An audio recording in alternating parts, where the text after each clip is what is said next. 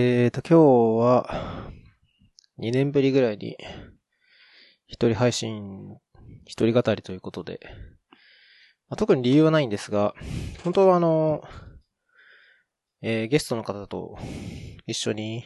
えー、ブッキングをさせてもらっていて、えー、話す予定だったんですが、えー、準備もしてもらってたんですが、えー、自分の方の完全に、えー、セッティングミスというか、そもそもやるのちょっと忘れてましてですね、申し訳ないんですが、えー、いろいろとちょっと手間をかけてしまいそうだったので、えー、まあ、自分の方で、えー、やろうかなという感じです。まあ、4月入ってまだ1回も配信しなかったので、まあ、とりあえずちょっとネタも溜まってきたので、えー、自分の、とりあえず最近のステータスとか、えー、まあ、やったこととか、まあ、ゲームとかね、えー、アニメもちょっといろいろ見てるんで、その辺の話でもできればなという感じで、えー、とりあえず収録してます。で、まあ、やっぱり最近、一番なのはやっぱコロナの話なんですけど、まあ、3月ぐらいの配信でも、えー、ずっとコロナの話してたんですけど、まやはり未だにね、えー、収束せずにずっと続いてるんですが、自分の中で一番ちょっと影響があったのは、えー、娘の保育園がちょっと休園になっちゃいまして、えー、それの関係で、えー、まあ、家の方で、えー、娘を待機してるんですが、まあ、自分がリモートでずっと仕事をしていたのもあって、基本的に自分が、えー、今ずっと見ているんですが、やっぱりですね、えー、まあ、当初、始まった頃は、えー、まあ、娘の面倒を見ながら、子守もしつつ、えー、家事と仕事をしてたんですが、まあ、やはり、かなり厳しい状態になってしまったので、えー、今は会社の方を休ませてもらっています。で、まあ、娘がいるときには、例えば朝早く起きたりとか、夜娘が、えー、熱かし終わった後に、えー、仕事をしたりしてたんですけども、まあ、あとはそのお昼寝の時間とか、えー、ちょっとこう、えー、テレビ見させたりとか動画見させたりして気をそらしてる間に仕事とかちょろっとしたんですけども、ちょっとやっぱりそれだと、えー、全然仕事が回らないっていう感じになってしまったので、今完全に休ませてもらっているんですが、もしかするとまあ、同じような境遇の方で、えー、うまくやられてる方もいるかなとは思うんですけど、ちょっと自分がダメだなと思った理由としては、えー、まあ、仕事のスタイルみたいなのもあるかなと思っていて、自分は結構こう、まあ、ある一つのタスクを、えー、決めたら、まあ、ある程度のこう時間がかかってもそれが終わるまでこう集中してガッてやるっていうタイプで、まあ、とりあえずそれが終わったら休憩なり、えー、何か別のことをするっていうような、えー、スタイルなんですけども、ちょっとやっぱ子供がいると、あのー、それが結構厳しくて、例えばまあ、えー、気をそらしてる間とか、子供がそのお昼寝してる間とかにやり始めても、やっぱ急に起きたりとかして、えー、まあ、すぐ遊んでとかっていう話になるので、そうするとこう、タスクを消化してる間に、いきなりこう、ぶった切られるわけですね。作業が。そうするとちょっとまあ、そこでこう一旦状況をセーブして、また次からやり始めるっていうのもありなんですけど、ちょっとまあ自分の仕事のスタイルとしてあんまりそういうのが好きじゃなかったので、まあ、集中したら一回もうガーッとやるっていうのが、個人的にはまあ、進みやすい感じではあったので、まあちょっとそれとかなり合わないっていうのもあったので、えー、今はもう仕事の方は、ちょっと休ませていただいていて、まあ、あの、続けても、できないことはもちろんなくて、途中でこうセーブして、また再開するっていう方法でも全然できるのはできるんですけど、やっぱりこう、あまり効率的に良くならなくて、その前どこまで、えー、前どの状態までやったのかなっていうのを一回振り返って、またスタートするっていうので、そこでこう時間が多少かかってしまうのがあって、えー、効率的にかなり落ちてしまうのもあったので、まあ、ちょっとこれは中途半端に仕事するよりかは休んだ方がいいかなっていうのがあり、今はもう、えー、ちょっと休ませてもらってるって感じですね。まあ、タイミングとしてあの、えー、ゴールデンウィークにも入るので、まあ、これから休みになるっていうのもあったので、まあ、タイミングとしてはかなり良かったかなとは思うんですけれども、まあ、娘の保育園自体が休園になったのは4月の初めぐらいだったので、初めの方は、えー、仕事とその子守一緒にちょっとそういう感じでやってたんですけども、ちょっとまあかなり精神的にも体力的にも厳しいなっていう感じになったので、途中からまあ休ませていただいて、で、そのままゴールデンウィークに入ったっていう感じになってます。で、まあ仕事に関しては大体そんな感じなんですけど、まあジョブも多少変わりまして、まあ詳しくはちょっとそんな話せないんですけど、まあ、今までこう、Go を使ったアプリケーションだったんですけども、えー、そこから、えー、Ruby 系のアプリケーションを使ったチームにジョインさせていただいたので、今はまあ、Rails とか、えー、サイドキックとか、あの辺の仕組みをまた触っています。で、Rails 6を久しぶりに使ってみたんですが、まあ自分はそもそもあんまり Rails 使わないユーザーで、えー、シナトラとかですかね。まあ、あの辺の、本当に、軽量 Web フレームワークとかを使って、えー、Web アプリケーションとか、えー、REST API とか作るのが結構メインだったんですけど、まあ、ちょっとま、仕事の関係で Rails を触る可能性がありそうだったので、Rails をまた触ってるんですけども、まあ、そこまでもともと Rails に詳しくはないので、そんな詳しく話せないんですけども、久しぶりにこう Rails を触ってみて感じたのは、やっぱりこう、あの、Rails でこうアプリケーションを作るときって、あの、Rails New とかでこう、はじめにプロジェクトみたいなのを作る、アプリケーションを作るんですけども、あの段階で、えー、こうディレクトリー構成作ってくれたりとか、えー、ここにはこのコントローラー作りますとか、このモデルを作りますとか、モデルジェネレーターとか、コントロールジェネレーターとかあって、まあ、非常に便利だなっていう感じはするんですけど、プロジェクトをこう、作る段階の状態で、バンドルインストールとか、いろんなビルドが走るんですけど、そこがすごい、やっぱりこう、いざこう、軽く始めたいなっていう時に、Rails New っていうのを打って始めようとすると、いろんなこうダウンロードとか、初期設定とかが走って、で、そこでこう、つまずいたりとかして、なんかこう、なんだろうな。本当に気軽に始めたいのに、なんかそこで詰まってなかなかコード書けない、みたいな状況が、やっぱりレーズってあるなっていうのを再度感じたんで、ちょっとそこがやっぱり煩わしかったなっていう気がしますね。ちょっとまあ詳しくわかんないんですけども、なんか UI のビルドをするのに Webpack が必要だったりとか、で、Webpack が必要になると、当然 Node.js の環境とかが必要になるので、まあ、実は Ruby だけじゃなくて、Rails 始めるのに、えー、まあそういった UI を作るための仕組みが必要だったりするっていうのもあり、まあその辺でちょっと若干つまずいたりしましたね。まあ、レイリズのオプションで、なんか Without 系のオプションがいっぱいあって、まあこれはなしとかこれはなしっていうのができるんで、まあそういうのを指定すればいいんですけど、やっぱりそういうのってなかなか、なんだ、経験してる人じゃないとわかんないとこもあるんで、やっぱ一番初めにこう、始めるときに、打つコマンドって、まあ、やっぱオプションなしとかで、ニューコマンドだけ打って実行したりするんで、まあ、その辺がやっぱりこう、ニューコマンドだけ打ったのになかなか先に進めないみたいなのがあって、ちょっと戸惑ったりしましたね。まあ、レール自体は、今触って、えー、なんか軽くアプリケーションとか作ったりして、えー、リハビリみたいな感じでやってるんで、また何かね、えー、感想とかあったら、えー、ご報告できればなっていう感じです。はい。あとは、ま、レイリズに関しては、サイドキックとか、えー、ま、今まで使ってた、ま、プロダクトというか、なんだろう、システムというか、えー、ツールも使ってるんで、まあ、もともとやってたところの延長になる部分というか、使える技術がかなり多いので、まあ、一回コードをかけてビルドできる環境が整えば、かなりやっぱり、スラスラ進めるなっていうのは、えー、感じてます。まあ、アクティブレコードとか、えー、データベースのその、えー、マッパーみたいな部分を作ったりするのもすごい簡単なんで、まあ、本当にコードを書くっていう上では、なんだろうな、かなり、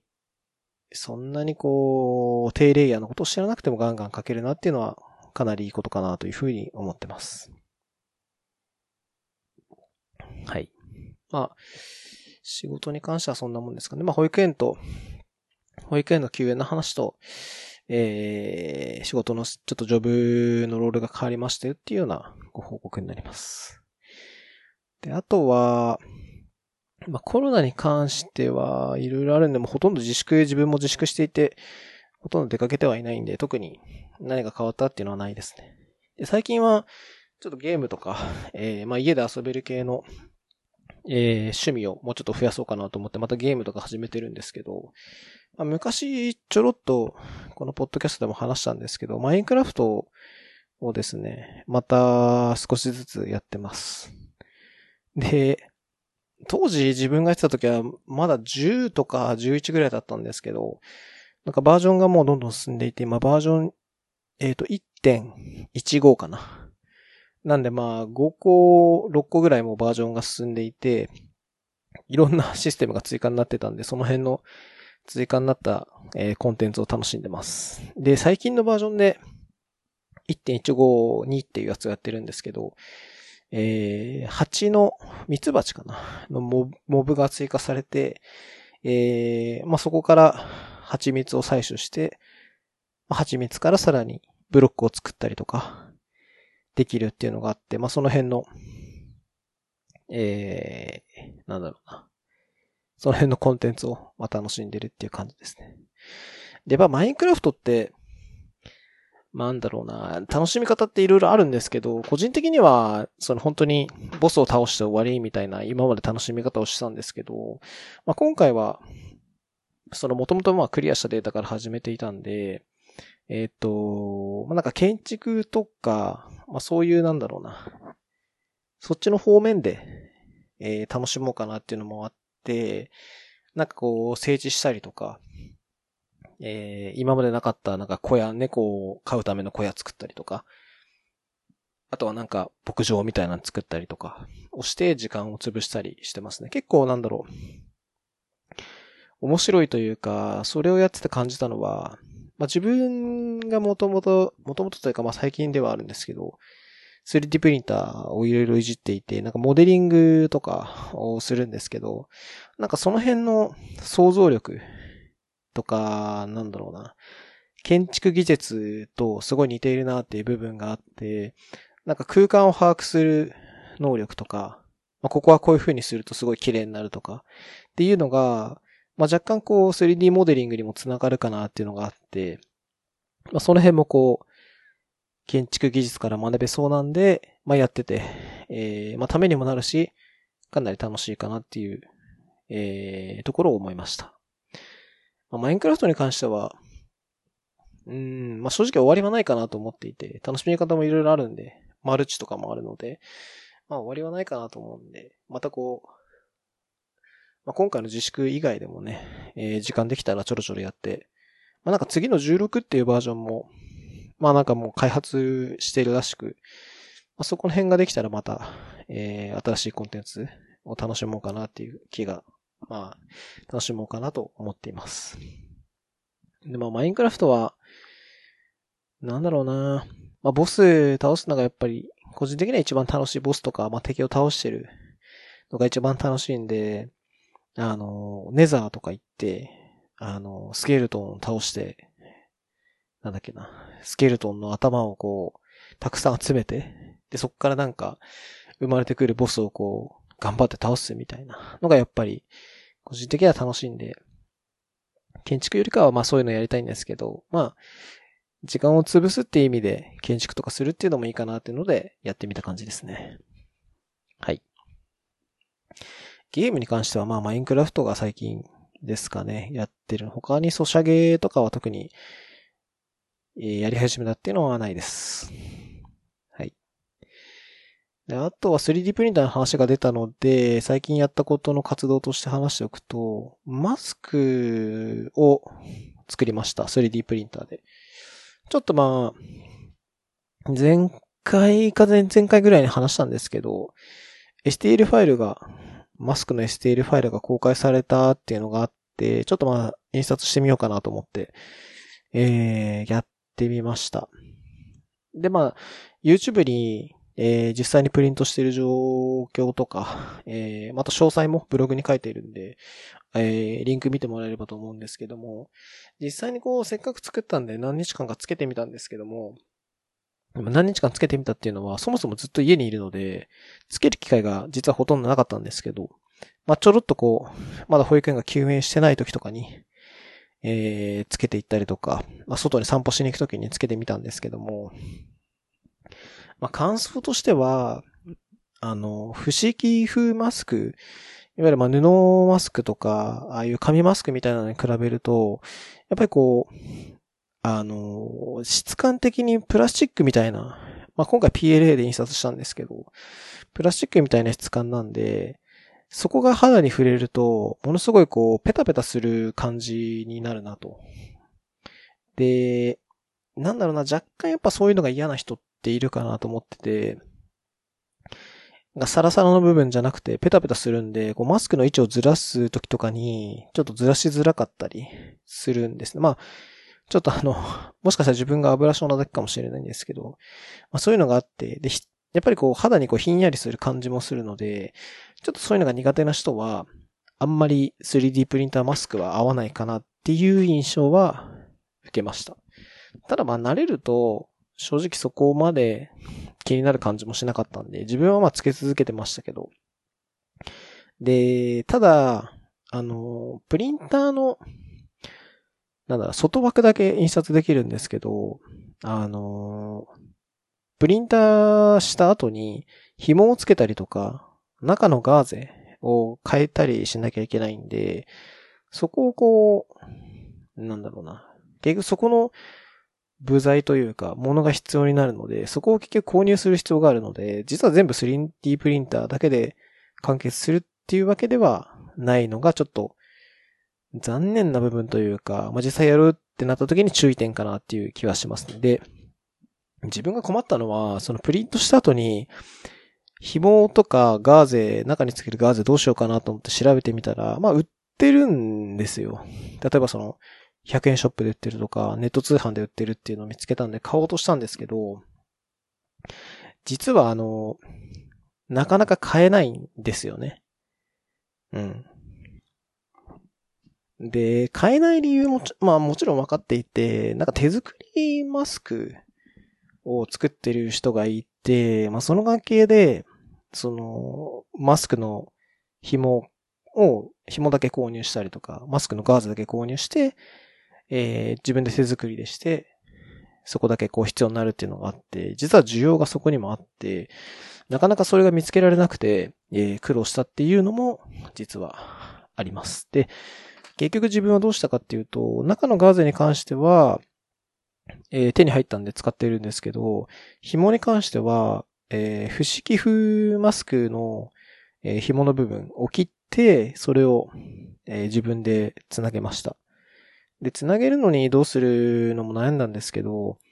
えー、一応紐というか、材質的になかなかテープとかだと止まりづらかったんで、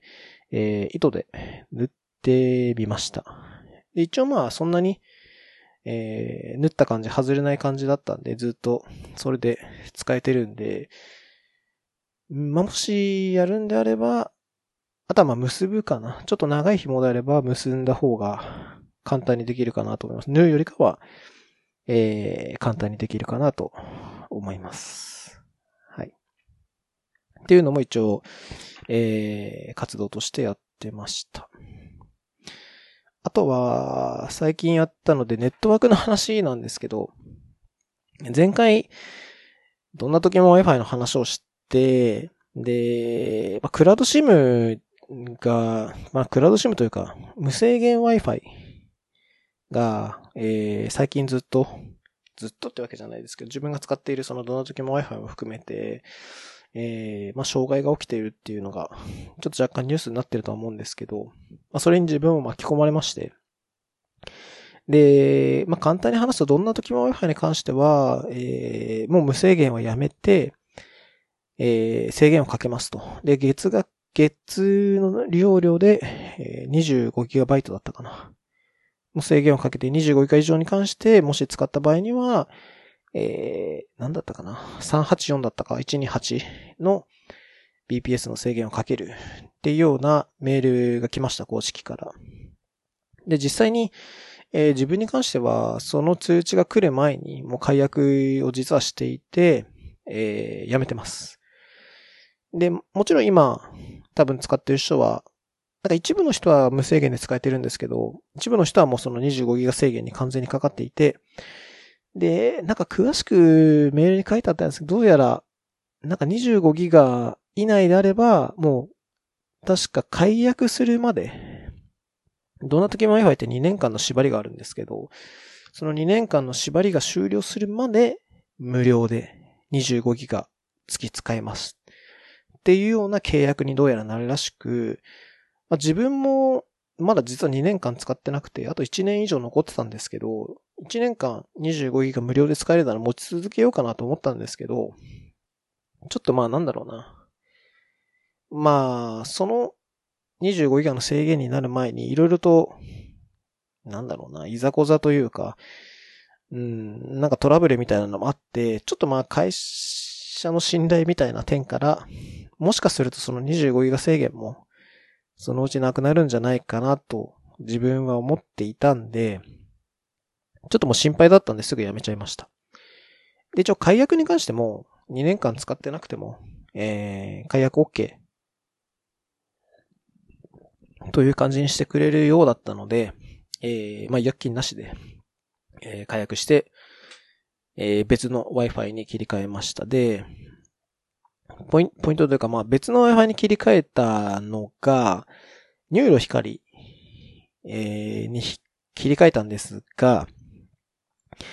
工事がですね、やっぱ1ヶ月2ヶ月ぐらい先になっちゃいまして、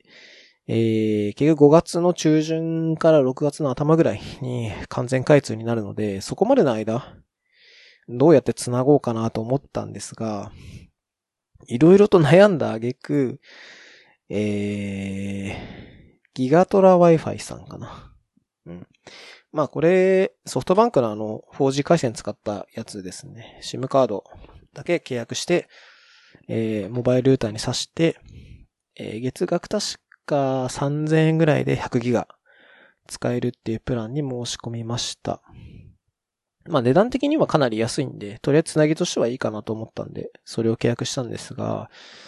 えっ、と、ルーターのセットにはしないで、えー、SIM カードだけにしました。で、ルーターは、えー、SIM フリーのルーターを今回、まあちょうどいいかなと思って買いました。で、買ったのが、えー、ネットギアの、なんだったかな？エアカード AC785 っていうやつですかね。まあ、アマゾンで、モバイルルーターとか SIM フリーとかで検索するとすぐ出てくるやつなんで、まあ、なんだろうな、メジャーといえばメジャーかもしれないんですけど、えー、それにしました。で、まあ、SIM フリーなんで、刺せば、えー、すぐ動いたんですけど、APN の設定とかだけ自分でして、えー、SIM カードを刺せば起動するまあ、起動するとか通信開始できるんで、まあ、すぐに始められたんですけど、うーん、まあ、使ってみた感じ別にそんなに、えー、普段生活する分には特に問題ない、仕事する分には問題ないかなっていう感じではあるんですけど、やっぱりモバイルルーターなんで、もうすごい高速ではないので、例えば数ギガのファイルを落とすときに、えー、すぐには落とせないんで、1時間なり2時間待たなきゃいけないっていうのがある。っていうのはちょっと難点かなと思うんですけども、まあ、25ギガの制限から そもそも解放されたんで、100ギガ使えるっていうのはあるので、まあ、そこに関してはまあ、十分満足してます。でまあ、他に色々と、まあいい機会だったんで、調べてみたんですけど、まあその100ギガ、だいたいまあいろんな、そのソフトバンク系の、えー、シムサービスっていうのいっぱいあって、えー、まあ大体あと値段と、あとそれプラスオプションみたいなサービスの違いだったんですけど、あの、通信の容量が結構まあ、プランがいっぱいあって、今回100ギガ選んだんですけど、なんかサービスによっては300ギガとかあって、まあそれで、だいたい4500円とか5000円ぐらいで契約できるサービス結構あったんですけど、うんと、もしかするとというか、多分そうなんですけど、コロナの影響で、えー、どうやら300ギガの SIM の仕入れが全然できてなくて、売り切れのとこがほとんどだったんですね。で、実はギガトララ Wi-Fi にした理由もそれがあって、もうそこしかなかったんですよ。自分が探した時に在庫が。なんで、もう、そこしかないっていうので、ギガトラ Wi-Fi にしたっていう理由が正直一番ですね。まあ、100ギガ、本当は300ギガにしたかったんですけど、まあもう、なかったので、もうしょうがなく100ギガにしたんですが、まあ、今のところ1ヶ月100ギガ、まあ、使わないように、えー、うまく節約しながらやってるんで、まあ、特に問題があるってわけじゃないんですけど、やっぱりまあ300とか使えた方が、かなり余裕はあるかなっていう気はしますね。まあ、前に、スター Wi-Fi っていうサービスを契約していて、そこも一時期無制限を立てたんですけど、やっぱり通信の、えー、トラフィックが多くなって制限かけるようになったんですけど、まあ、それが100ギガになってから、100ギガ以内に過ごすっていうようなテクニックとかノウハウを個人的に 身につけてはいたんで、その辺うまく活用しながら今を乗り切ってるっていう感じになりますね。はい。あと SIM フリーのモバイルルーターなんですけど、やっぱり結構便利で、SIM カード差し替えるだけで何でも通信できるっちゃできるんで、まあ、プリペイド SIM とか最近言ってるんですけど、なんかまあ、海外に行くことがあれば多分使うと思うんですけど、まあ、海外に行った時に APA の設定だけして SIM 差し替えてすぐ使えるとか、っていうのがあるので、あとはその今回みたいに回線が切り替わる時のつなぎとしてはかなり使えるかなと思うんで、まあそれはすごいいい買い物だったかなっていう気がしますね。ちなみに、えー、そのエアカード AC785 は、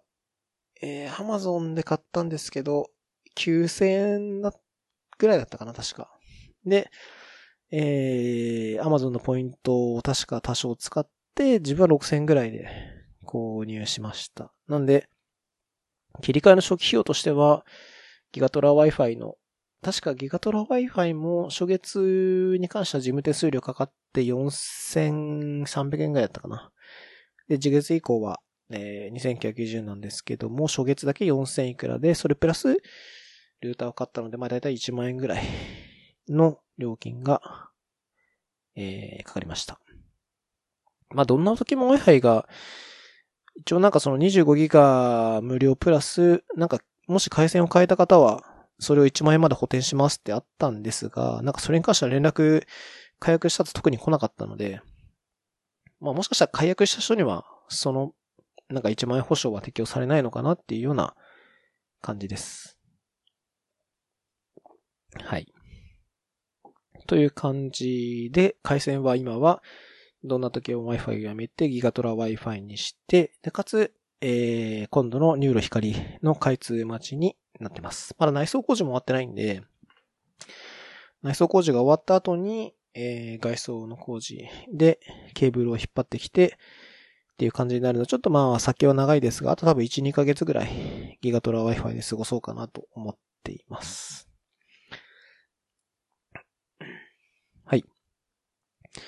最後、えー、Amazon プライムで最近見てる動画の話ですが、まあ、今回というか、まあ、最近もうずっと家にいるので、暇な時は基本、趣味の動画鑑賞で時間を過ごしてるんですが、まあ、YouTube に関しては言わず、言わずもからなんで、基本 YouTube 見てるんですけど、まあ、YouTube もさすがに見るのなくなってくると、自分はプライムでアニメを見てるんですが、まあ、その中で最近見てるのが、えー、サイコパスのシーズン3、えー、ですね。で、あと一応先に作品名から言うと、サイコパスシーズン3、えー、歌舞伎町シャーロック、えー、これなんて読むんだろう。国国だったかな？国国。で、あと麻雀系の動画をいくつか見てます。で、まずサイコパスシーズン3なんですけど、まあ、多少ネタバレ含んじゃうんで、まあ、まだ見てない人は、ちょっとミュートしてほしいんですけど、えっと、まあ、感想としては、個人的にはかなり楽しかったです。で、なんかプライムのレビューとか見てると、結構、なんだろうな、ちょっと今までのサイコパスとは違ったテイストで、つまんなかったですってのが多かったんですけど、個人的にはかなり楽しめたかなと思ってます。まあ、もともとそんなにこうサイコパスに、サイコパスっていう作品自体になんかこう入り込んでるというかまあ、うん、っていうわけでもないので、まあ、なんだろう、元々のこうキャラクターとかもちろん出てくるんですけど、まあそんなにこうなんか先入観とか持って見てるわけじゃないんで、まあ、作品としてはかなり面白かったかなと思ってて、まあなんか登場キャラとして主人公が二人いて、えー、っと、なんだっけな、ミハイル、ミハイル系、ミハイル系イグナトフさんと、新藤新さんっていう二人の確か主人公がいるんですけど、そのうちの一人が、えーと、なんだかな。えー、なんとかトレースって言って、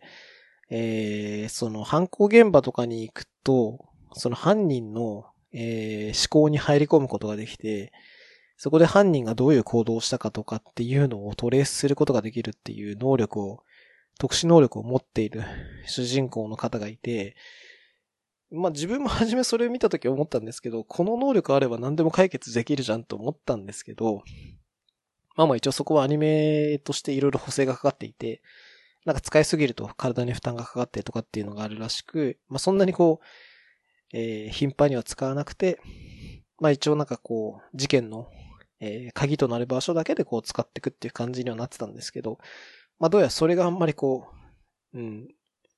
嫌いな人は嫌いらしくて、まあ個人的には全然いいかなと思ったんですけど、